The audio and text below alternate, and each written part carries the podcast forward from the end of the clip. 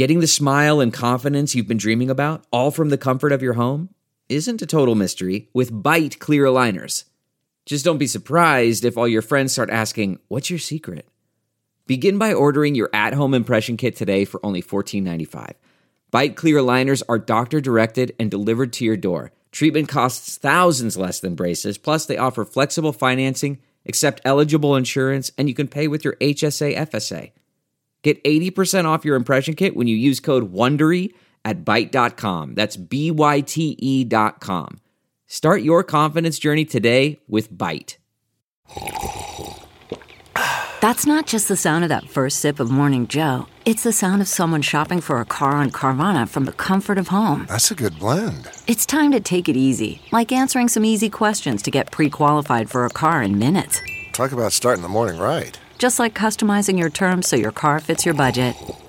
Mm-mm-mm. Visit Carvana.com or download the app to experience car shopping the way it should be convenient, comfortable. Ah.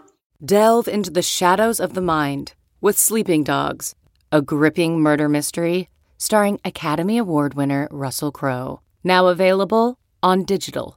Crowe portrays an ex homicide detective unraveling a brutal murder he can't recall.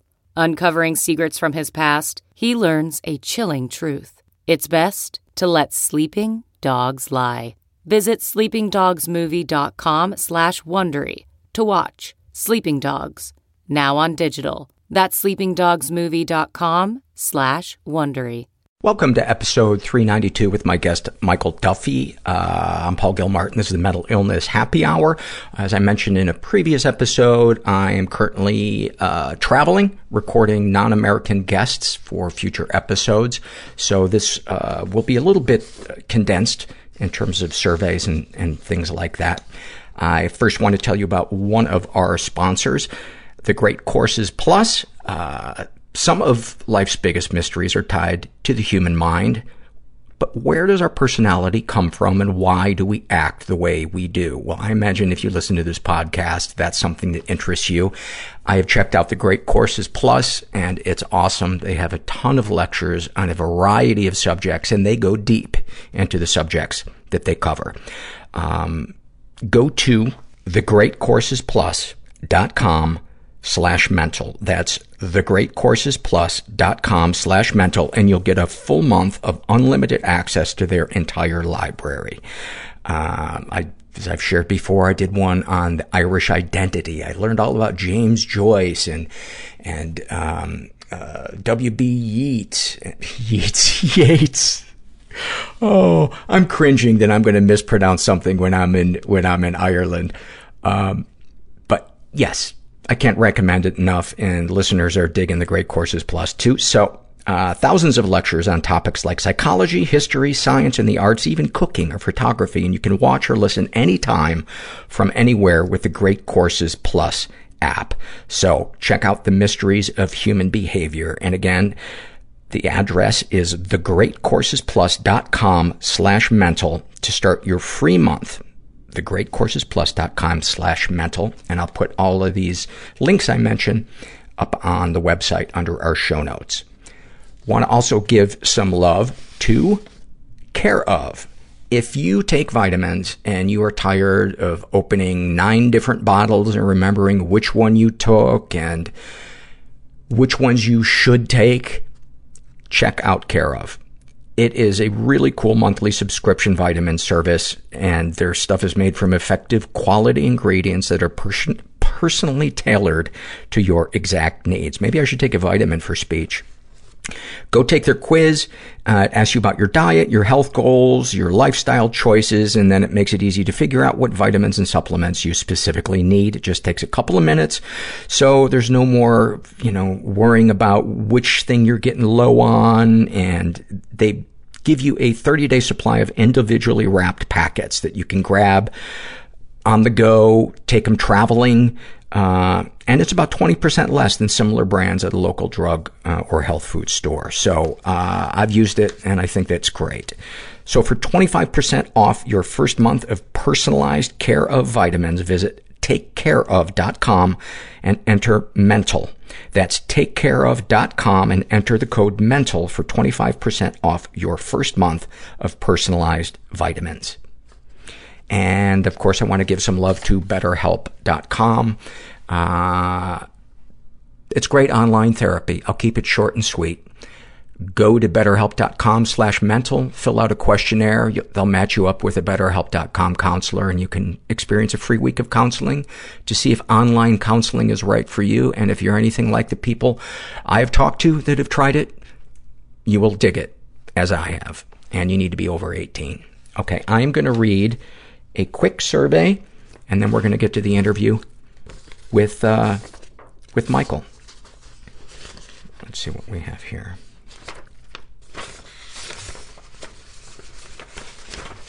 I had one. All right, we'll read this one. Um, this is filled out by Ice Woman. That's a happy moment. I happen to be in the lucky minority of people who love their jobs. I'm an engineer, and I design refrigeration systems that are used in arenas and in industrial applications. I got sent on my first international business trip this week. I know a lot of people hate going on business trips, but I felt really proud that they thought I was val- valuable enough to fly out to a job site. I struggle with low self-esteem, and this piece of evidence that I am, in fact, valued for my work made me believe in myself just a little bit more. I also had to push my comfort zones, traveling alone, renting a car, driving around without GPS or data, figuring out how I should spend my time without supervision. All made me feel scared, but in the end, it made me feel a lot more capable. CBT for OCD has, if that's not the name of a, of a band, I don't know what it is. CBT for OCD has taught me to push through my fears, to run screaming at them, and to celebrate when I break through them. Today, I feel strong, capable, and independent, and also grateful. There's a part of me inside that I don't want anyone to know about because it's weird and gross and lame and people will hate me. It was so hard to be on the planet. Just doom, people pleasing, dread, silent, invisible, just wailing, stuck in the grip of the obsession, derealization, depersonalization, suicidal ideation. I was so embarrassed and so full of shame. If I don't get help and get what I need to get, you know, I did some horrible, horrible things. Then I'm not going to be here much longer. God, I wish I could go back and undo them, but I can't. So snipers would shoot in our sides. My father was a notorious pimp in Boston. I can't do this anymore. It was kind of like Scott Scarface. You can change somebody's life just by listening. Through vulnerability uh, comes healing. It felt like I'd been holding a sword and shield, and I dropped them. And to this day, I have never had a better night's sleep. I started crying in a job interview saying, and I was like, LA is hard, man. LA is so hard. And I, I didn't get that job. I'm here with uh, Michael Duffy, who is a Vietnam vet and uh, author of a book called From Chicago to Vietnam, a memoir of war. And um, man, some of the descriptions in that book of things that you encountered in, in Vietnam, uh, I, I can't imagine anybody goes through that and comes out unchanged. Um, you are exactly right. For once? well, I don't know you well enough, so I don't know what happened yesterday.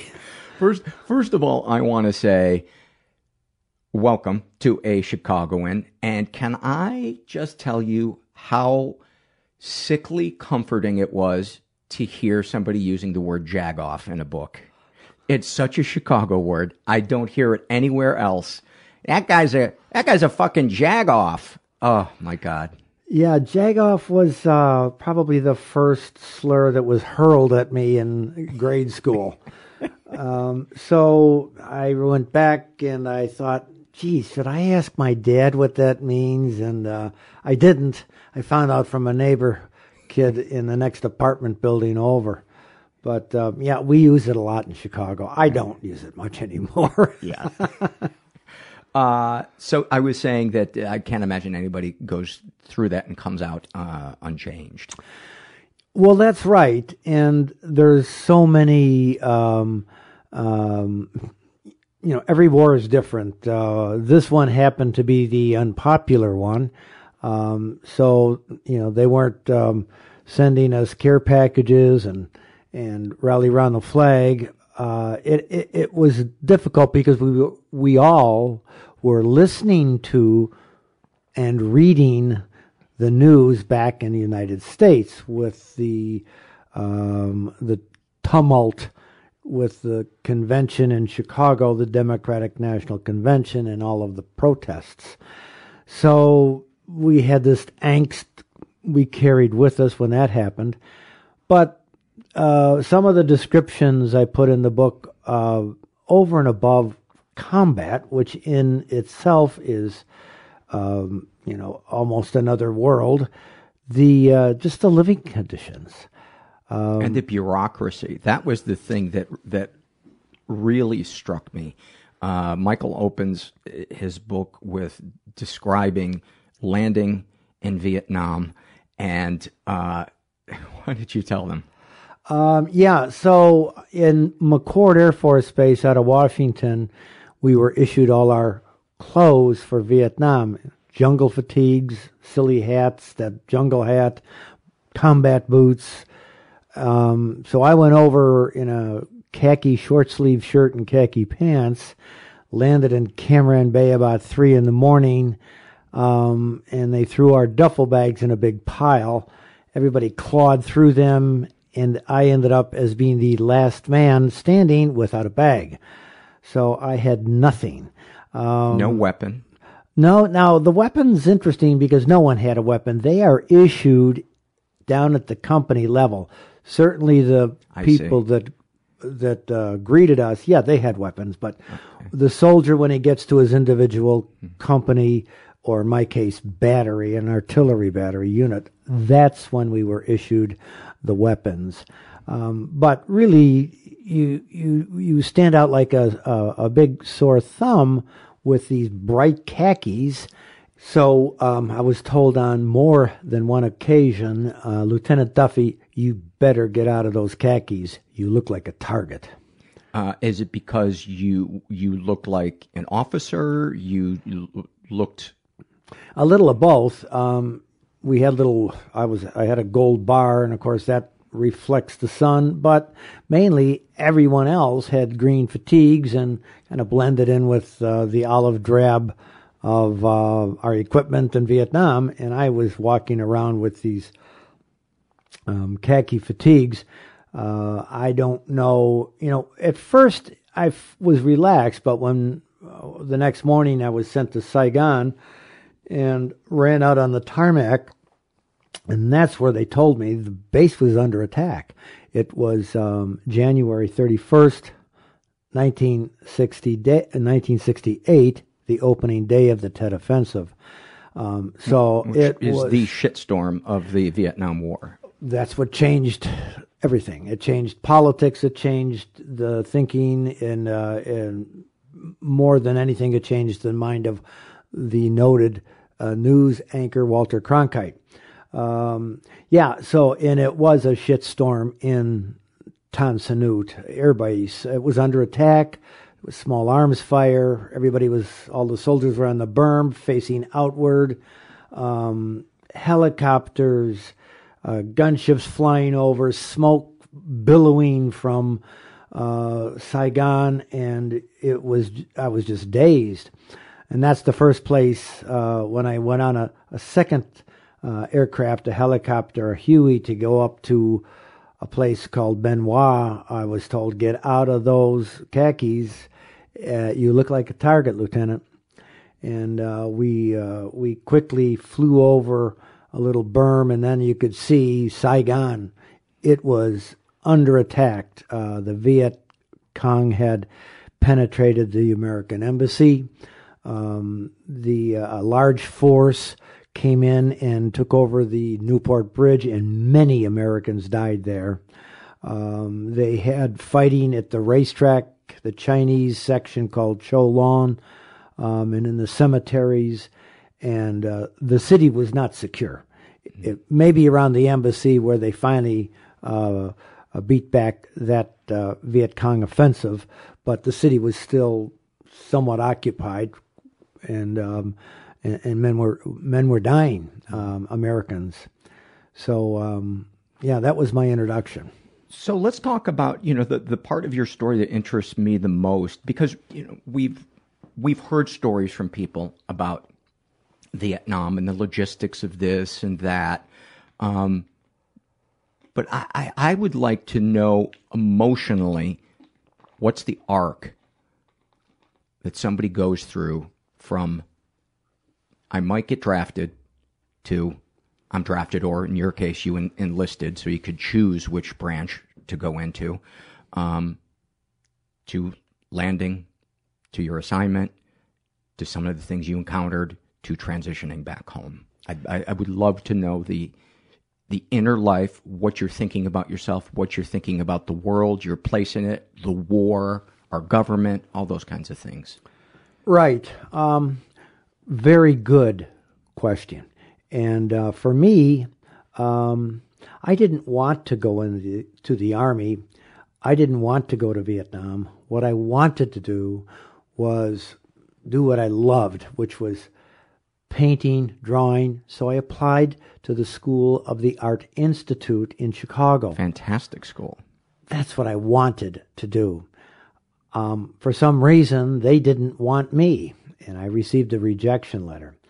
Now I had the chutzpah to take my letter. I got on the L train and went down, and I went into the school and I asked to the asked the secretary, "Can I speak to the guy who signed my rejection letter?" And after an hour and a half, he saw me. You know, so I asked him. I was said, "Can you reconsider this?" And he kind of stumbled and said no. And then I said, "Well, why did you re- why did you reject me? Was it my academic performance in high school, or was it my art portfolio?" And he said, "Both." and I stormed out. The secretary was standing at the door, and she said, "Mr. Duffy, it's time to go." So, at any rate, what happened was I got home, and shortly thereafter, I received a draft notice. I still didn't want to go into the military, but with the draft notice, I knew from talking to my friends down in Albion Beach in Chicago and up in Rogers Park that the draft notice meant they could pick you for the Marines, for the Navy, um, for the Army, possibly the Air Force, but mainly the Marines. I didn't want that. And they would assign you wherever they wanted to assign you within that Yeah. that branch. Exactly, and what your you know what your job was. So I was pretty good in mathematics, and I took some tests, and uh, I said, well, "I'd like to be a road surveyor," and he said, "We can do that for you." So I did enlist and usurped the draft, where it would have been pot luck. Went into the military and um, was sent to uh, Fort Polk, Louisiana. Um, uh, for the initial training, and then sent to Fort Sill for the uh, survey training. Hold, hold, hold that thought. We'll come we'll come back to that, but tell this story about bringing your draft card in to that room. Um, well, the draft board in our neighborhood was up a long flight of stairs. Let me describe this neighborhood in Chicago. It's a city neighborhood uh, filled with brick apartment buildings, some huge, some small. On every corner on the main street was a shop, mainly filled with uh, uh, groceries and uh, uh, and and then we had a kosher delis. The neighborhood was mainly Jewish and Irish. Um, so, um, in fact, I worked for uh, a gentleman by the name of uh, Nathan Ramis, and his son was the uh, now deceased famous uh, producer uh, Harold Ramis. Oh, wow. Um, and I worked for his father. So Harold come in. He was bigger and older than me. He scared me all the time. But um, so I got to know that culture very well. So at 18, I trundled down to the draft board and we filled out a card, um, name, address, age, and uh, there were two women there, and they pulled out a long file cabinet drawer and stuffed my card in alphabetically with everybody else's. Um, and they were like almost grandmother types, if I remember correctly, or they were older, or They were older. Uh, re- this is a draft board left over from World War II in Korea. Remember, the men were gone, so most of the draft boards were run by women. Um, but here's what I found out later on, and it it s- struck me in my stomach where I, I, I just had this gut reaction of anger. Um, a neighbor kid. Uh, well, let me back up. Um, one of the kids I went to school with in grade school got drafted, and um, I ran into him. Oh, maybe 15 years, eight, 20 years after Vietnam. He went to Vietnam too, and said he enlisted in the army like me because he got his draft board. Went to his neighbors and told that uh, family, and the woman said, "Why didn't you tell me before? I could have gotten you out." My aunt runs is one of the women in the draft board. I heard that and my stomach pitted out. So what happened in probably any neighborhood in Chicago, Philadelphia, Los Angeles, the draft was corrupt. Um, and that's why they changed it to this lottery bing, uh, bingo system where you run the balls with your birthdays.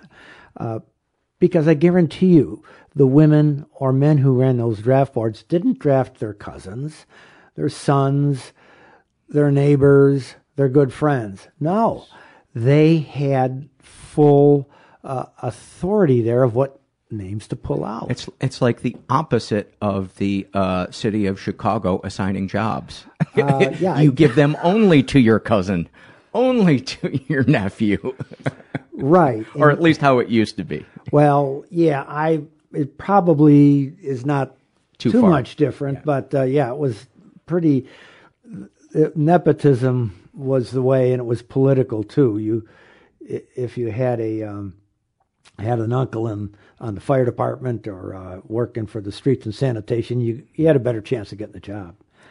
Um, so the other thing is this question about your question about the arc.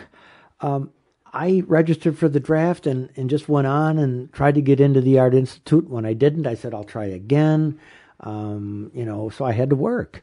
Um, the uh, I was apolitical in those years. If you had gotten into the Art Institute, would you have been able to avoid the draft? Of course, Okay, because there was a deferment for college students. college students didn't have to go, and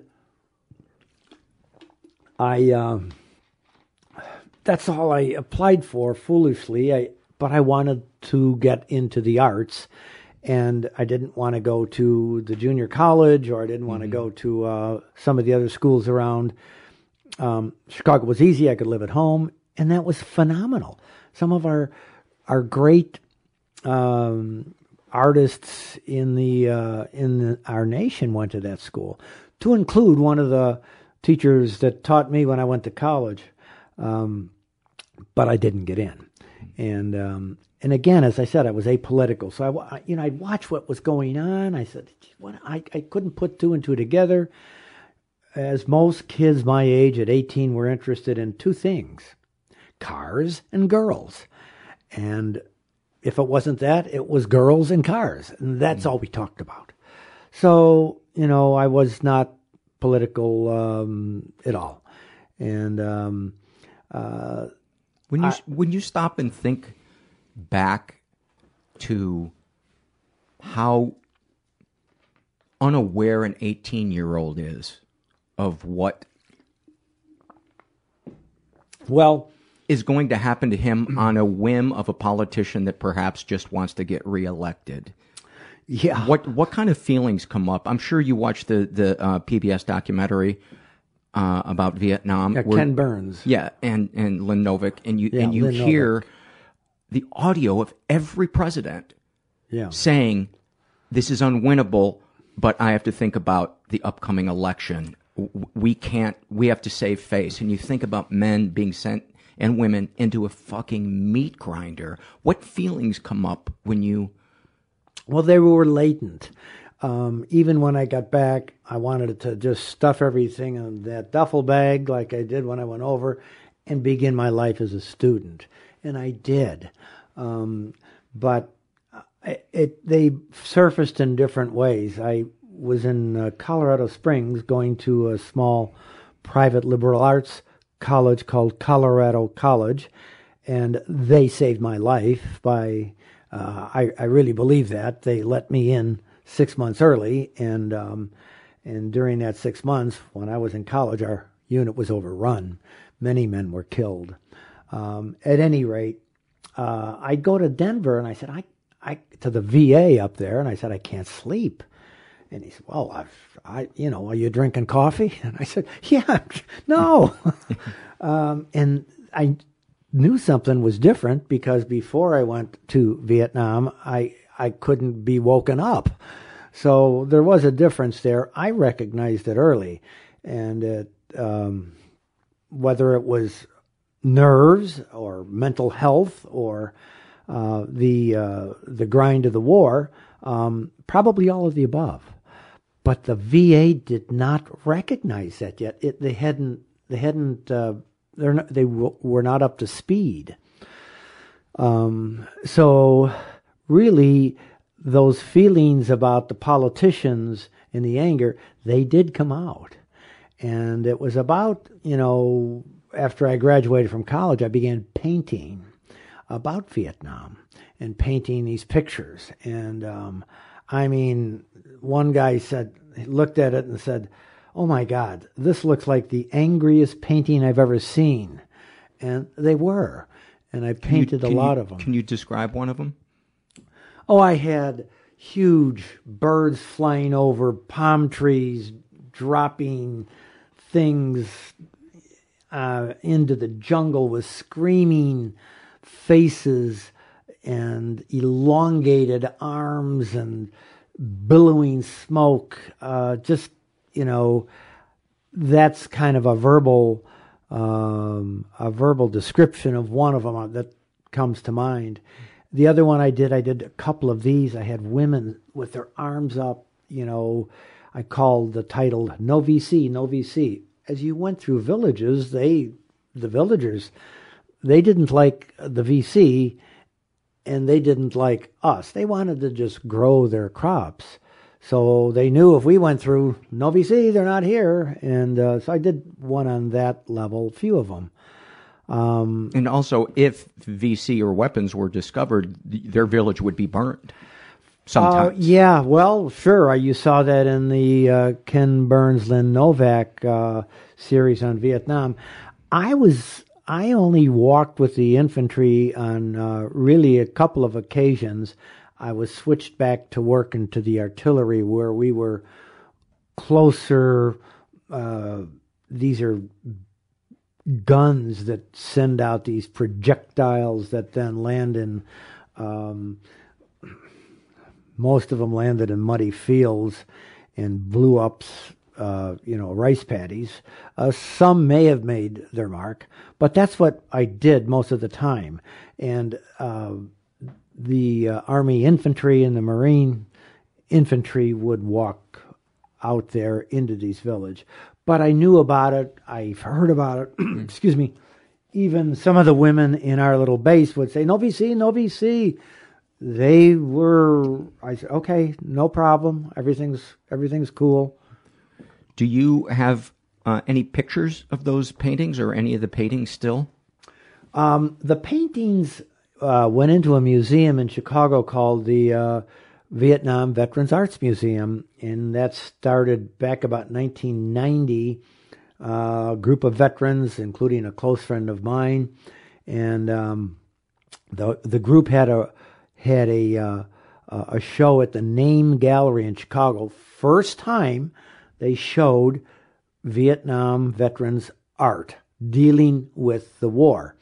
Um, and they even posted guards at the front of the gallery for fear. You know, it was very close to still the angst in the country.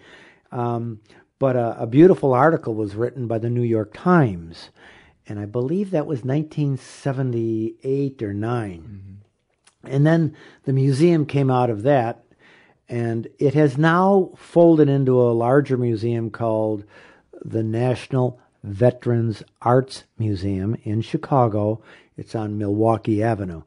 and I gave them my paintings. Mm. I kept a couple back. I have a couple in my um, storage unit Do you- but do you have pictures of the ones that, that you gave them? Because the reason I ask is I would like to um, maybe make some of them available, some of the pictures available for our monthly uh, donors. Yeah, let me um, see if you can find any. If you I'll, can, if I'll see. yeah. I know I have a few. You know, at one point, that's all I did was paint about that, and then at one point, it stopped, and I just said, I don't want them. And I, I was never. Uh, some of my fellow artists in this group were in love with their work. I never was. I said, I wanted it out of here. And was it uh, essentially just a thing you wanted up and out of you and away from you? I guess so. I enjoyed the painting. I was skilled at painting. I knew how to. I did very well. You know, I, I knew how to mix colors, and um, and uh, I'm a very good draftsman. Um, these were mainly abstract, though, and uh, you know, I I- I'm not drawing the B-52 bomber as it comes over the South China Sea. It's just abstraction. The big black bird uh, represented the B-52, and I smeared um, smeared roof. Uh, no, it was uh, yeah, roofing cement, black yucky cement on there, and let it dry. And I used chalkboard paint, which they don't sell anymore because we don't use chalkboards, um, and um, just slashed at it. uh, but at one point, I grew out of it. I just said, no, I, I want to move on. And uh, I think it helped. It helped me uh, not be angry as much, maybe. Um, so Let's, um, if you wouldn't mind, reading a uh, section from your book that I uh, dog-eared. Uh, Okay, Paul, you picked it. Yeah. I when I, when I told him, uh, when I asked him if he would mind reading um, a selection from the book, uh, he said, "Oh, which one?" And I told him the one that he's going to read, and he was like, "Oh, that one." And uh, he told me that that was obviously the hardest one to to write, um, but uh, to me, it's the it's one of the more compelling passages in the in the book. So, if you don't mind. Sure. Thank you, Paul. And um, If you could give them a backstory on this, uh, set it up kind of. right, uh, so he picked five pages. There's 321 pages in my book, and he picked these five. Um, so towards the end of my tour of duty, um, our unit, which consisted of six 105 millimeter artillery pieces, uh, really they they were the same pieces in Germany in World War II and in Korea. I had all the logbooks, and I was appointed executive officer. That means I was in charge. The captain above me um, did a lot of work. Uh, work in their offices, move things around, but I was the guy on the guns every day, every night, every time they fired, I was behind them. Um, I made sure they uh, shot straight because if they don't shoot straight, um, innocent innocent people without firearms get killed. Um, sometimes our own troops get killed. So I had been working day and night trying to train another officer below me to take over my job. And uh, I had a tremendous conflict with uh, some of the officers in there. I was the youngest. I didn't have a high. I didn't have a college degree. I was. I had a high school diploma and six months of OCS. So which is officer. That's yeah. In, in those years, all that's all you needed. Most of the people I served with were career military. They had a four-year degree, went through ROTCs. They were three, four years older than me, so it was difficult for me. But I took my job very seriously, and I was very good at it. Meaning, we did not make I I did not make mistakes. So one night I was just exhausted um, after being up firing. We'd fire every night uh, 50, 80, 90, 120, sometimes 300 rounds at night, and the guns blasting away in muck and filth. You couldn't sleep, you couldn't take your boots off. the radio would crackle with another fire mission. You'd hear machine gun fire from the infantry, and they were screaming, and you really needed your wits because you could not make a mistake. So the fella I was training, I did not have confidence that this guy was should do the right job and uh, be out on the guns every night. And I didn't want to hand over the battery. Reluctantly, I gave in to my fatigue, and um, I I uh, uh, gave him the battery that night, and there was a, a horrible accident. And I'll read from my book now. when I found out what had happened, I ran to the gun and demanded to know who caused this monumental fuck up. Where was Lieutenant Hart last night? I soon found out. He had spent the entire night in the FDC bunker, Fire Direction Control Bunker, with his buddy Owen in a feckless orgy of jokes, laughs, and coffee. Meanwhile, an exhausted gun crew had made a sequence of errors that, under proper supervision, could have been avoided. Hart was seduced by Owen to forget his responsibility and forget my nightly mantra to him as we walked the guns. Don't let the guns fire without supervision.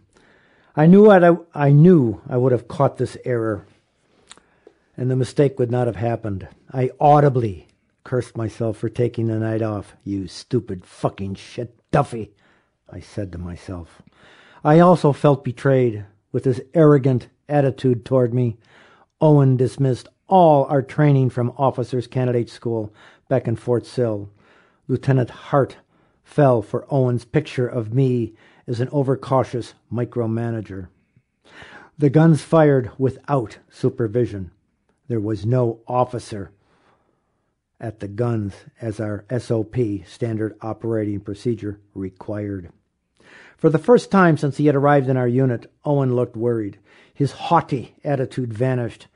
I stood in the FDC bunker demanding an explanation. He and Hart told me they were aware of the error shortly after it happened. The gunners informed FDC that an error probably occurred. Soon after this horrible news, an emergency radio message came from our command ordering all the artillery batteries to check their fire or cease firing and review their missions. A military post in Saigon had reported seeing incoming rounds. Hart and Owen did not wake me because they believed nothing could be done until morning anyway. That was the only wise decision they had made. I was furious. I left the FDC bunker distraught and seething with anger. I walked to the headquarters bunker and waited as our new captain finished a discussion with the first sergeant. They both looked terrible. When he finished, he turned to me and in a somber voice told me that our guns were responsible for three civilian deaths. He asked me if I was traveled to Saigon to survey the damage and talk to the family of the dead. I hesitated, thinking to myself that this visit to Saigon should be a job for Lieutenants Hart and Owen. He looked at me with panic in his face, then said, Duffy, I need to debrief Hart and Owen. Battalion headquarters is flying a major into our unit this afternoon. He wants to review all of last night's fire mission. He hesitated, then said, The major wants to review this fuck up himself. I said, Okay. That was the first and the last time I heard him say the word fuck up. Lieutenant Wynne, our ARVN neighbor, would accompany me as an interpreter because I could not speak or understand the Vietnamese language. I found a driver and a jeep, and we were off to Saigon. We drove out of camp and headed north. The normally pleasant drive through the lush rice paddies was blurred with my anger. The road from Nha Be to Saigon received light military traffic. Beyond our camp there was only the small Navy base. As we neared Saigon, I watched the rice paddies give way to lots filled with trash. The garbage the Americans left behind became the treasure of the Vietnamese scavengers. They would spend whole days looking for beer cans, lumber, nails, or any other commodity that was in short supply and that they could sell on the streets of Saigon.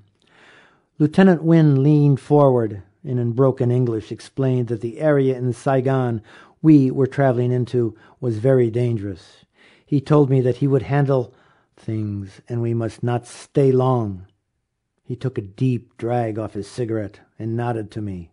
He looked worried as he repeated the words, We must not stay long. Very dangerous. We wound our way through the narrow streets of Saigon, kicking up dust from the unpaved streets. Women and children and old men stood in the portals of tin roofed shacks made of weathered boards and held together with rusty nails. They quietly watched us pass. I felt good about having Lieutenant Wynne with me. He could speak the language, and these people could see that I had one of them as a friend. But the people did not look friendly. They stared at me with blank eyes. My heart began to thump as fear rose in me.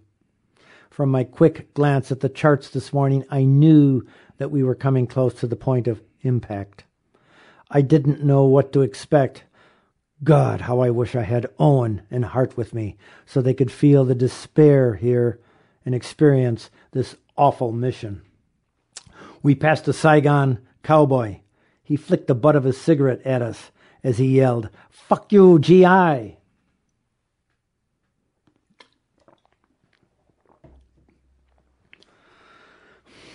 Lieutenant Wynne guided the driver through a series of narrow, narrow, dirt streets. To me, this was nothing but a maze of confusing lanes, where, if left alone, I would never find my way out. There were no street signs, no curbs, no sidewalks. Everything seem, seemed to be built without thought or planning. Lieutenant Wynne had our driver stop near a narrow canal filled with a fetid liquid, the color of used motor oil. Barges and sampans were lined up against each bank of this narrow waterway. I saw people living on the vessel, their laundry hanging from ropes stretched from the craft to a post on the dock. The stench from the canal made me breathe through my mouth. I watched a young boy urinate off the side of a sampan, sampan into the water. This channel was a dead end slip built by the French businessmen at the turn of the 19th century. At one time, the canal provided a transfer point from land to sea for the bountiful Asian rubber product.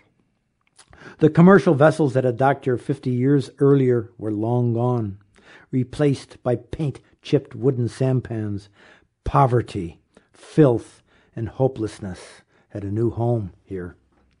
Lieutenant Wynne looked at a piece of paper he held in his hand and motioned the driver toward a lane leading away from the canal. I secretly thanked him. As we passed a group of children, they yelled in unison, Number one GI! That was a common signal to the GIs to toss candy, candy bar or gum. I was in no mood to toss candy today. Our driver slowed at, a, at Lieutenant Wynne's request and then stopped in front of a rusty wood and tin structure. It had an open portal with a long, narrow hall leading into living quarters. There was a second story to this house, with a low ceiling. It was also made of corrugated tin and gray wood planking. A rope ladder provided access to the second floor. This was poverty in pure form no running water, no electricity, and no sanitation. At first glance, the house looked unharmed, but after a closer look, I realized there was no roof. Our shells had fallen toward the rear of the shelter and scored a direct hit on this family's sleeping quarters. We were told that a young woman and her two children, a 12 year old girl and a nine year old boy, had occupied the space. A small crowd gathered around us, and they all had expressions of sorrow on their faces. I began looking over the damage as Lieutenant Wynne talked to an old man with a wispy white beard. The old man, who I assumed to be a grandfather or some important family elder, was grateful we had come, and he accepted our words of sympathy from Lieutenant Wynne. Now he wanted us to view the bodies. We followed him in as he walked down a long passage. My breath became heavy, and all I wanted to do was leave. I did not want to follow this old man, and I didn't want to see the corpses.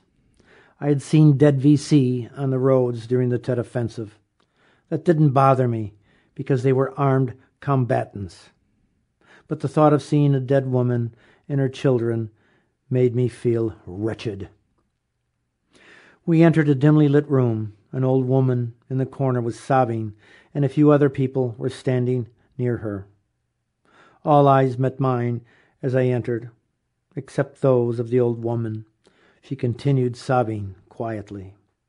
I greeted the people with a nod, and I lowered my head in an awkward sign of respect.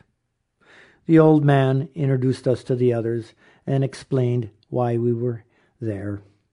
My eyes fell on the woman in the corner again. She barely responded to our presence. The old man gestured toward a table in the room. It took me a moment before I realized why. There, on the kitchen table, was a white sheet with three forms beneath it, one larger than the others. The sheet was covered with flies, and they were buzzing around our heads. As I began to comprehend what I was viewing, my composure changed, and fear and panic replaced my ignorance. My, thro- my throat dried, and it was hard to swallow. The old man reached for the top of the sheet. Something inside of me pleaded with him to leave the bodies covered. God, how I wish Owen and Hart were there to smell the death and feel this grief. These innocent children had every right to live, and this woman, who was in the prime of her life, was now gone. Our guns had taken their lives because Hart and our crew had not done their jobs. The old man didn't hear my silent request, and he pulled back the sheet, revealing a horrific sight. I started the life I stared at the lifeless remains of a mother and her children. Their bodies were charred beyond recognition. They looked like grotesque figures. They looked they looked like grotesque clay figures fired in a kiln with a matte black glaze. Their arms and legs were contorted as if even in death they were telling me how horrific the night before had been. I felt an om- I felt an overwhelming sense of guilt for taking last night off. I turned to the faces in the room. All eyes were now on me. Even the woman in the corner had stopped sobbing, and she too was watching me. I felt for a moment that I had betrayed. I felt for a moment that I had been betrayed by Lieutenant Wynne. He had brought me to this room to punish me for the death our guns had brought to this family and to his people. I glanced at him and realized that he was as uncomfortable as I was. I turned to leave the room. As I walked down the narrow, narrow passage, my head swelled and my anger was overwhelming. I staggered onto the street and into a brilliant sunlight. It took all my effort to keep from vomiting. The dusty heat on the dirt road was now a relief. I tumbled into the jeep. My driver, half asleep, started the engine. Lieutenant Wynne followed close behind me, nodding his head to the somber crowd as they walked out into the daylight. I could tell he, too, wanted out of this hellish place. We silently drove back to the battery. I was sick with anger, not only at Hart and Owen, but also at myself for taking the night off. This would not have happened had I been on duty. I kept thinking to myself that when I was on duty, I watched every move of the gun crew. I was aware of their fatigue. I knew where mistakes could and did occur. I now felt an enormous sense of responsibility. I also had a stinging anger at the gun crew. They knew better than to cause a stupid mistake like this. The NCOs on duty should have checked the powder charge. The men fired the gun in a sloppy, unthinking, and careless manner. They killed three innocent people and then they went to bed. After we arrived back at our compound, I passed Owen and I stopped him. I told him of the scene I had witnessed in Saigon. Owen all but shrugged, and then he turned and walked away.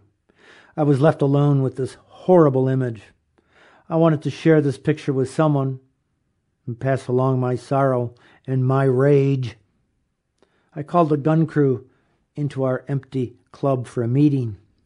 They slowly filed in, one by one. They knew I had just returned from Saigon. They were quiet and reserved. They sat and gave me their full attention. I started by asking each one of them if they had children at home. Each man looked at me and spoke. Some had some small infants, some had toddlers, one man had a six year old girl. The others shook their heads. I persisted. What about a niece or a nephew? They nodded their heads. They all knew someone at home of a young age. By this time, they looked puzzled. They thought I was going to give them an ass chewing and a punishment, maybe even a letter of reprimand. I continued. I asked the men gathered in front of me to picture these children they loved and cared for back at home. I waited a moment and then I asked, Now, do you all have a picture of a child in your mind? They all nodded, and I went on. Now, I want you to picture that child burned and twisted in some horrible state of death, because that's what I saw this morning. This was the result of your carelessness and disregard for procedure. They looked away from me. My voice cracked, and I stopped talking. I regained my composure. Then, with a wave of my arm, I dismissed the group. They quietly filed out. I hoped my words gave them some feeling of the gravity of their error. There wasn't a punishment I could think of that would match the consequences of this horrendous mistake. Later that night, I found myself behind one of our buildings near our generator. It hummed away as tears filled my eyes. Physically, I was spent, and emotionally, I was exhausted. I felt I was drowning in a sea of responsibility that I never could have imagined, and it was crushing me. I was staggering under the weight of decisions I did not want to make. I longed for the comfort of Chicago. For a moment, I thought of the familiarity of my old, old neighborhood, of my close friend Joe Kiefer and our political talks in Cindy Sue's coffee shop. I thought of Chris, my old girlfriend, and our good times riding around in her father's Buick. Vietnam was overwhelming, and now I carried one more horrifying image. God, how I wanted to go home. Thanks, Michael. What, uh, as you were reading that, did were you thinking or, or feeling? Did anything kind of come up? Of course. Um, I didn't want to read it, uh, but I thank you for doing that. Yeah, um, I wrote it and read it and reread it. I'll bet 150 times before I got that specific passage down where I felt it would transfer to the reader the emotions that I felt. And yes, I just felt them again. It's still painful to uh, to read that, very much so. You know, um, as are some of the other mm-hmm. passages in this book. Um, and I uh, I think looking back, um, I was, you know, a young kid with a high school diploma and six months of OCS that could never prepare someone to take on that challenge. And um, I, looking back now, I know why they gave me that job Because unlike those other lieutenants, I took it seriously. I took responsibility, and I I watched I watched those guns like a hawk to make sure um, they fired correctly. Um, so yeah, it brings up some uh, stirs up the old pot. Yeah. You know. When when you were behind those guns on a typical day, how did you deal with the thought that even the ones that were aimed correctly were taking lives? Well, um, I don't. I, I didn't think. Would you just compartmentalize it? Well, you have to. Uh, and secondly, quite often when we fired, we would have the infantry on the radio, and you could hear that they were under attack. Right. And they were calling in artillery. And they said, We're they're coming towards us. I see. We're getting, you know, a, a, a wave of them coming at us. Here are the coordinates. Please, you know, hurry. And um, there's another spot in there where I was I was sick with amoebic dysentery and I, I couldn't even function. And I remember this screaming on the phone, we need fire, we need help. So you kind of transfer that all of a sudden you're there and you need these guys will be dead unless you drop these artillery. Yeah, the artillery might kill the enemy, but it might fall and then keep them from coming into the infantry. Yeah. And I'm not I'm not trying to assign any type of judgment. I just Yeah. want to know what somebody experiences when they're in the situations that that you Yeah, I uh, um, I really just wanted to fire them correctly. Many of the t- I I would guess the vast the vast majority of artillery rounds we fired each night didn't hurt anyone, didn't kill anyone. A lot of them were, were called harassment and interdiction fires, where it was a road crossing where they thought VC might be. Now, remember, Vietnam in, in those years had a curfew, and the only ones out would have been Viet Cong. You went into your farmhouse, your hut, you didn't come out. If you were in Saigon, you didn't go on those streets. Uh, of course, we didn't fire artillery into Saigon. Um, we were firing back out where the infantry was walking. So there were not a lot of people out. Um, and if they were, they were probably the bad guys that were trying to kill us. Um, and we were firing where they might have collected. Um, I talk about the rocket attack that came out of the jungles one night. Um, you know, they set it up, and so we fired back at them. And now we knew that that was a area where they they could uh, attack us. The feeling you have when you're there is to to do the job, and I would uh, imagine it would be a lot different for an infantryman. Um, where I was in the artillery, I was back maybe six, seven miles firing. Uh, they they would probably have a different answer to that question. Yeah.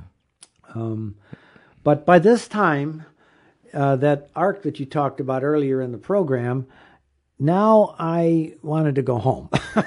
Yeah. Uh, and I was listening to the radio and hearing uh, crazy protests in Chicago and the 68 convention. And I'm going, what? What's going on back there? Um, Up until that point, had you felt that the war was just and necessary? I felt I had a duty uh, to go in as an American citizen. Um, I remember the words, and you and your listeners might remember uh, the author. Um, um, ask not what your country can do for you, ask what you can do for your country. And I felt, okay, I got my draft notice. That's what I'm doing. Um, I, I was most of the time apolitical and really not up on uh, on the war. I, I was not sophisticated enough with my high school diploma to say I didn't know where Vietnam was. I needed to get a map out. Yeah. Vietnam. Wh- where's this place? Uh, for our younger listeners, uh, the, the author he's referring to is uh, uh, President John F. Kennedy, who said it in his uh, inauguration speech. And um, the, and the other thing I want to say to uh, some of our younger listeners that might not know this, um, these were the last days for people having faith in their government. Um, the from the mid 60s through Watergate, which was roughly kind of wrapped up in 74, 75, um, America got its cherry popped um, in many ways. Um, it, how, how would you phrase it?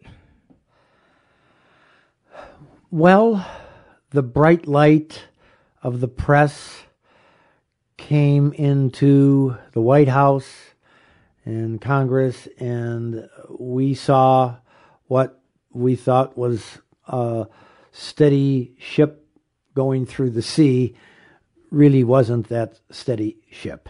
And there was at times more interest in getting elected than bringing these young men home to the United States um, and ending that war. And by Um, three presidents in a row, Kennedy, Johnson, and Nixon are all there are there are phone transcripts of all three of them saying, "I know I can't win this war, but I've got an election to think about," which is nauseating to think about. Right. I think the worst part uh, was uh, the end there when President Nixon came up with the slogan "Peace with Honor." Well, honor meant a lot more Americans were going to stay over there, and um, many of them died. Many of them lost a limb, lost their eyesight. Um, it, was uh, um, And Vietnamese. Uh, many, yeah, and civilians too. Um, so it, it's tragic that they, e- any, uh, well, any of them couldn't have set up, uh, said, this is an error. We need to get out now. We'll give the equipment to the South Vietnamese army, and they can fight their own war. Remember, South Vietnam was a sovereign country, and North Vietnam was a sovereign country, and the North Vietnamese invaded South Vietnam. So, this, uh, when we left, it was still, South Vietnam was still alive as a government. It took two years then for them to fall. Um, they could have pulled out and just said, here's the equipment, South Vietnam. Nixon could have done it in 1970. He didn't.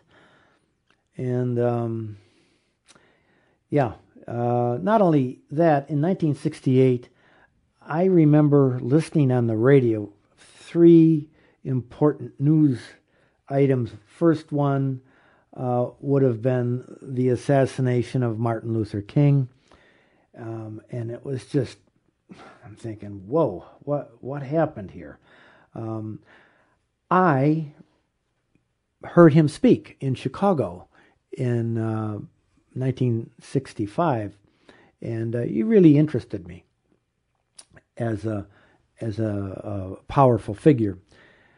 And the high school I went to, uh, wa- I was taught by French Christian brothers. And in the summer, some of them went down and worked in the South in the voting rights uh, march. And we were taught, uh, we were reading some heavy literature back then, Black Like Me. And in no uncertain terms, he was doing the right thing. Um, so that was the message we got. Um, and that was horrible. But the next one was Bobby Kennedy, who I thought, well, this guy might bring me home. But the the real worst one for me was when I heard Lyndon Johnson on the radio say, "I will not accept, and I will not uh, put my name in uh, and accept the nomination for president of the Dem- uh, of the United States." And I thought, this guy sends all of us over here, and then he quits. Okay, I'm done. It's not working. What did you What did you think or feel Anger. in that moment? Anger. I had a little portable radio, and I'm sitting in a filthy uh, sandbag filled with mud, uh, our FDC bunker, and I heard it on the radio, and I, that coward, that coward, he takes on this. He wraps up the military. He did it. The mil- uh, the generals didn't do it summarily. They have to go to the president. Wraps it up for 500,000 troops, and then s- instead of saying, This is an error, come on home, I'm out of here. Pretty angry. So that whole year was tumult. So let's go to let's wrap it up with when you come home. Um, give me some moments post Vietnam. Could even be something that happened last week where the war has changed who you are, how you view yourself, the world, maybe even how you sleep, how you walk down the street, how you experience the 4th of July, friends of yours. Um, Yeah, uh, good questions. Um, Fourth of July, I never wanted to go to another fireworks display. Uh, to answer that quick quickly, Is there a Vietnam vet that enjoys the 4th of July? I've gotten better because I raised three daughters, and oh, we're going to the. I said, "Mm, okay, and as long as I sit not next to them blowing off, um, but I have some friends. You know, I raised my family in the suburb of Chicago, and of course, hey, we're going to have a big fireworks display in my backyard. Come on over, and I said, yeah, you kids go on over. I'll stay home. Um, but uh, sleep finally came, and uh, it, you know, a, a lot of uh, a lot of work there. Um, what kind of work did you put in, and when did sleep come? Well, in the late seventies, uh, the v, uh, uh, the Veterans Administration put together these vet centers where uh, groups, and I was living in Denver at that time. Groups of veterans would talk about their experiences. That really helped. Um, Can you give me some moments from that? yeah, um, If you remember any particular well, ones? essentially telling about a lot of the stories I put in the book, but um, I just f- was interesting to see some of the different personalities in those uh, those those groups. Some guys felt anger because they said we could have won the war had we just stayed there, and I'm thinking to myself, really? I don't think so. Um, we had a half a million men, and I couldn't go outside the barbed wire to get a cup of coffee. That's how dangerous it was. Um, we had those type of GIs.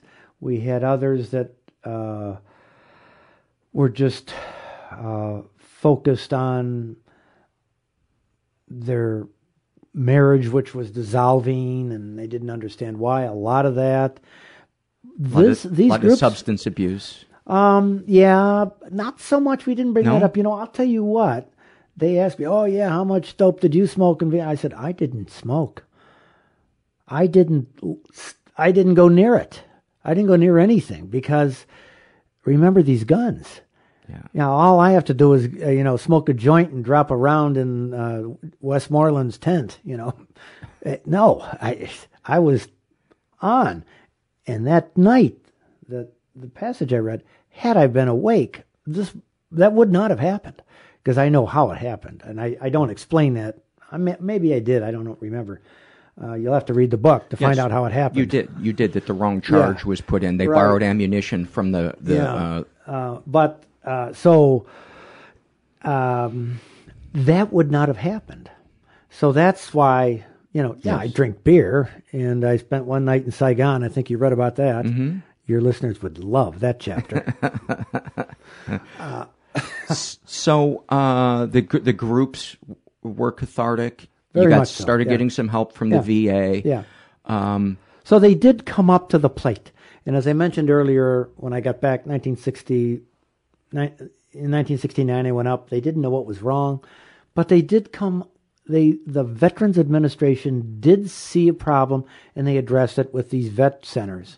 Um, and I really have nothing but praise, nothing but praise for the uh, Veterans Administration in this country.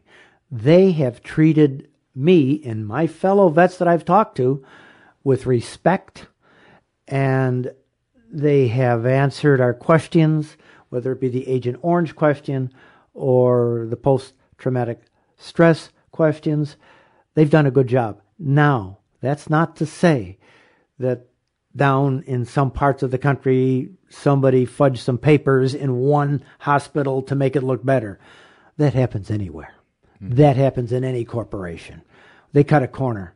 But by and large, I have nothing but praise for the Veterans Administration. Well, that's that's refreshing to hear because uh, um, the the people that I talk to and the stories that I've read, not necessarily Vietnam vets, but Gulf War veterans, um, uh, I hear a lot of frustration and them trying to seek uh, mental health help and being given, uh, you know, an an appointment five months from now uh, when they're in a state of uh, crisis.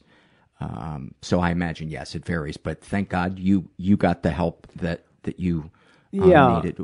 What what um, what was it like when you saw the uh, the Vietnam Memorial? Oh, very moving. Yeah, I saw it only once. When it was in Chicago. No, no, not that would have been the facsimile of the uh, Vietnam Memorial, the main one in Washington D.C. Oh, oh, that's right. Because I, I saw the one in Chicago. Yeah, they moved one around. It's a fraction of the size, but the one in Washington uh, was designed by a Yale art student by the name of Maya Lin, and uh, she won it, and there was tremendous controversy about it. Uh, I remember um, James Watt was the Interior Secretary, and somebody said it'll be a black scar in the earth. Well, it it is absolutely stunning, and my only tragedy is I had a young man die in my arms, and I never got his name, so I don't even know where this guy is. And I, I discussed that. Maybe you remember that story in there. Uh, but my captain, the captain uh, who uh, who took over just about when I was ready to leave. We got to be very good friends, and unfortunately, he was killed. And I, I, I go up to his name and see him. And, and what, name. what is it? Can you describe uh, what, what, you feel when just, you see that? Just tragedy and sorrow, and you know, it's it's not. Um, it's it's like going into a cemetery and seeing somebody you loved. Yeah. Uh, you know, it's just sorrow. You know, and. Uh, well, I can tell you as a uh, civilian and somebody who's too young to know anybody, uh, when it this facsimile came to Chicago, I went on my lunch break, and I thought, oh, you know, it'll be interesting. It might be a little boring, and within five minutes, I had tears streaming down my face. So, and I would see vets um, oh, yeah. looking at it, and and I remember thinking to myself, if I am experiencing these emotions, what is it like for them? Yeah, I stay away from it. I mean, I know I the traveling wall. I I know it, what it is, and I think it's phenomenal that they can bring that wall to city to city. Uh, but I went to the the real one, and I just don't want to go back. Yeah. anytime soon. I will maybe mm-hmm. down the road, um, and I'll I'll point out there's over fifty eight thousand three hundred men and women mm-hmm. that are on that wall. Um, and these were the valiant, valiant uh, nurses that a lot of them would work under combat conditions and get mortared and get killed. Um, you know, they were they were tough, tough women that had a horrible, horrible job. Yeah. I mean, thank God I could take this kid and say, "Here, he's yours now." That mm-hmm. kid that was uh, got blasted in the convoy. So uh, nothing nothing but respect for them too. Would you say that of all the things that have helped you, um, the most helpful has, has been the groups and and co- connecting to other vets, or is there something else, or is it just hard to even say what what was more helpful? No, I know exactly what the one thing, and I shouldn't say thing, person was that helped me through this, and that was my wife, my deceased wife. And um, uh, you know, she deserves a medal, uh, and uh, just putting up with me. So um, it was that support. Can you give us some snapshots of that? Well, uh, early on when I met her, we weren't even married. She knew I was having trouble sleeping. She said, "Well, let's go see." I I hear there's a. I didn't have health insurance at that time. Um, the VA at that point didn't know what was going on. They said, "We don't know, you know, uh, why you can't sleep. Here's some sleeping pills." so at any rate, she's brought me to a a group, and uh, no, it wasn't a group. It was a some fellow that was teaching transcendental meditation, which was very popular back then. Mm. And I, he taught me how to start with a mantra. It's not unlike the mindfulness, which is so popular today. Yes. And yeah. uh, you know, my my uh, my she wasn't my wife then. She says, "Let's try this," and you know what? It helped. Yeah. It just kind of calming and and uh, so she was the one that did that, and then um, you know, throughout the life, she was very supportive of everything. The book I started writing way back when, you know, uh, and she helped me with it. And, you know, I'd say, read this, what do you think? And with my, all my paintings uh, about Vietnam, which I did many, many paintings. Um, and there in Chicago at that Veterans Arts Museum, um, you know, I'd call her down into my basement. I said, what do you think of this one? Tell me about that. So that was the most yeah. important person that helped me kind of get out of the funk of Vietnam. Yeah. But it never leaves you. It never Yeah, leaves how could you. it? How could it? No, I mean it's like a motion picture right in your face. So what does help you move is time. And then I raised a family and that helped. Um, my wife and and just work. I still work. I love work, you know. Well, Michael, I want to thank you for coming and, and sharing your story. The uh, audio dropped out right there as we were, were saying goodbye, so I'm uh, I'm picking it up here and uh, thanking thanking Michael again for sharing. And uh, wow, some of the specifics of his experience as he details them, not only in this episode but in his book, uh, makes it so real. And I I always wish that when it comes to something difficult and traumatic and something that requires a lot of thought before we do it, something like war, that we would hear from people who've experienced it in ways like this that are really detailed, which is why I think it is so fucked up that we, that the press has, ha, has decided to not push to see to photograph coffins when we are in a war of our choosing. But I don't want to go off on a political rant right now, but thank you. Thank you, Michael. And just want to read a quick survey. This is a shame and secret survey filled out by a guy who calls himself Prodigy as fuck. Well, he has AF, and I'm going to assume it means uh, as fuck. He's straight, in his 30s, raised in a slightly dysfunctional environment. Uh, ever been the victim of sexual abuse? Uh, some stuff happened, but I don't know if it counts. Have suspicion of being raped while blacked out. I feel a mix of powerlessness and nonchalance. He's been physically and emotionally abused. He writes, here's a couple. Once I had a friend locked in a basement with a broom handle in his ass, and I was so afraid that I hung out with the guy who did it. We broke into houses, stealing money and drugs. We were all about 10 years old. I was too scared to help my friend in fear of not being accepted by this demented, racist group of people, uh, associated with the guy's older brother's friends group. I would let him beat me up and give him money. That was my parents as well. Also, my mom is a Scientologist and just said that I could be, quote, audited. Any positive experiences with the abusers? Absolutely. I struggle with my passivity in this, but I like to think I'm learning or at least taking some kind of burden off humanity as a whole. As if me dealing with fucked up people will be my contribution. I actually pride myself on bearing the quote brunt. Uh, I'm going to give you some tough love here. That is a cop out for your codependence and fear of confrontation. And more than, more than that, you are worthy of not having to anoint yourself that person. And I say that because I, I have gone that route of avoiding confrontation for fear of getting beaten up or yelled at. And, you know, you can get your discomfort up front or you can have it stretched over a lifetime and magnified. And I prefer to learn tools to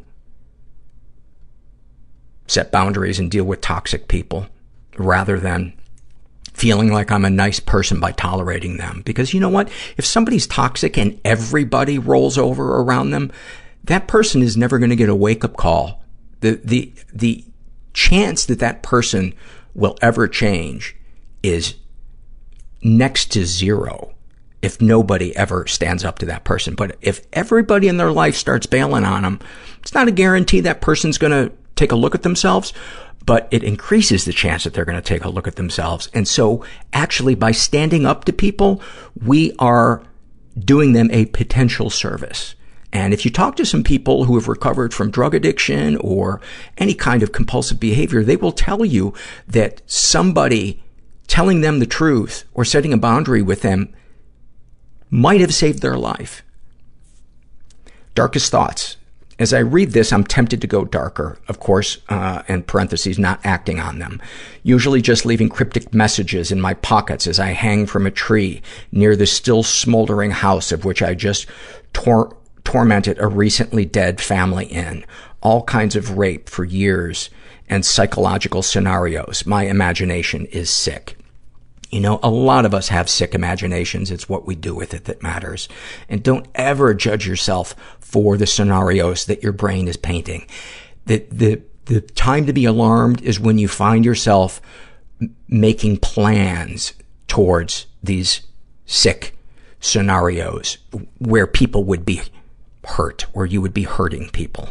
Um, darkest secrets. I licked a girl's butthole while she was passed out. I'm an inc- uh, I'm incredibly good at being credible, but if I'm sober and you have money that I can steal, it will be spent on alcohol. Um, it sounds like getting sober would be a really good place to start. Um, sexual fantasy is most powerful to you. Usually young girl starts getting, usually young girl gets started off being adventurous, turns to getting way in over her head, turns out right gang raped. White American girls who are slightly unconventionally attractive, smart enough to feel shame. Uh, one porn comes to mind when they make her sing nursery rhymes while getting fucked in the ass, and you can see her remember a time when she didn't have to resort to that and starts to cry a little as she meagerly sings. Makes me feel like I'm sick and the whole world is sick, and I bet people get crazier, which is crazy. It's what they do with it, man. If, if there is pornography, and this is just my opinion, where consenting people are role playing something like that, I don't see anything wrong with somebody getting off on that as long as it's not taking away from other areas of their life. It is, if it is just pure fantasy for a release and it's not compulsive and difficult to control the frequency or length with which they engage in those fantasies, um, it can, it can be healing for a person to embrace some fantasies. And, you know, obviously there's, there's no hard and fast, uh, you know, one thing applies to everybody, but as a whole, there's so much shame around what gets us off. And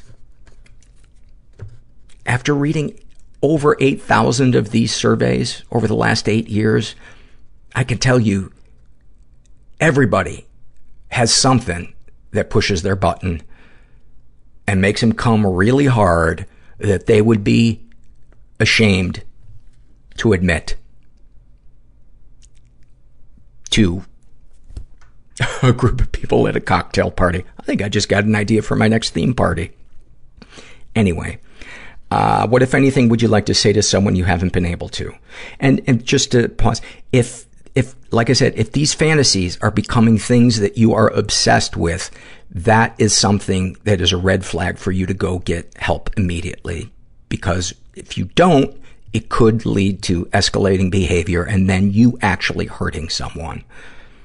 Uh, what, if anything, would you like to say to someone you haven't been able to? I would say a lot of things to the racist psychopaths I grew up with, but they know where my parents live, and I don't want retaliation. Also, I'd like to sway my mom into not abiding by Scientology with immediately yelling or crying.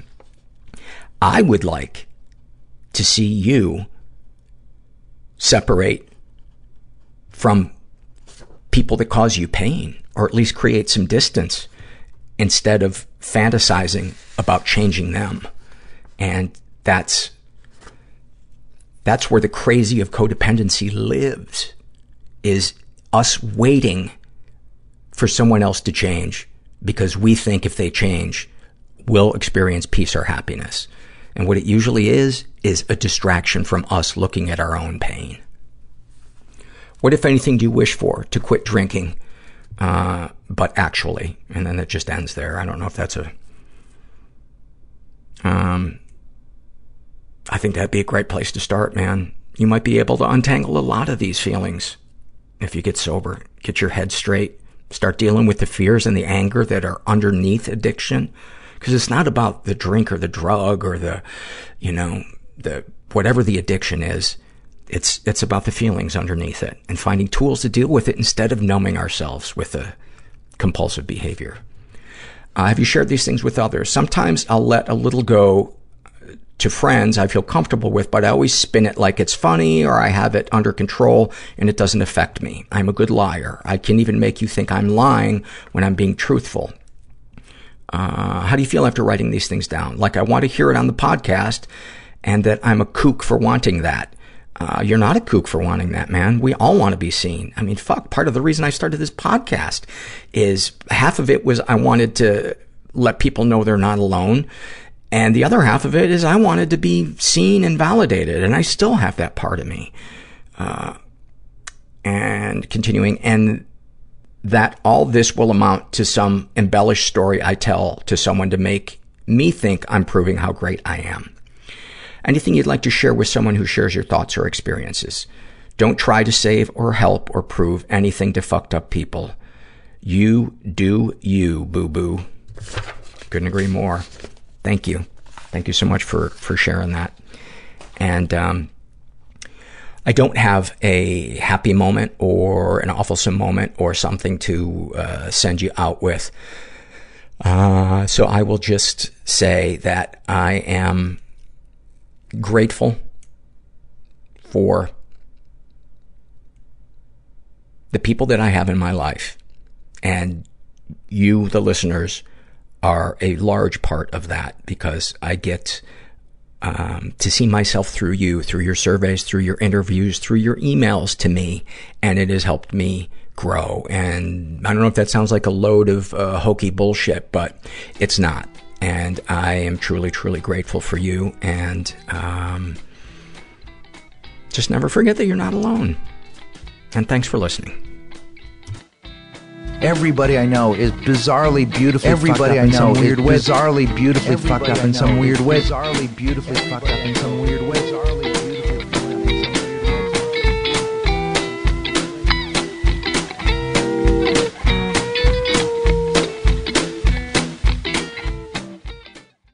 One, two, three, four. Those are numbers. But you already knew that. If you want to know what number you're going to pay each month for your car, use Kelley Blue Book My Wallet on Auto Trader. They're really good at numbers. Auto Trader.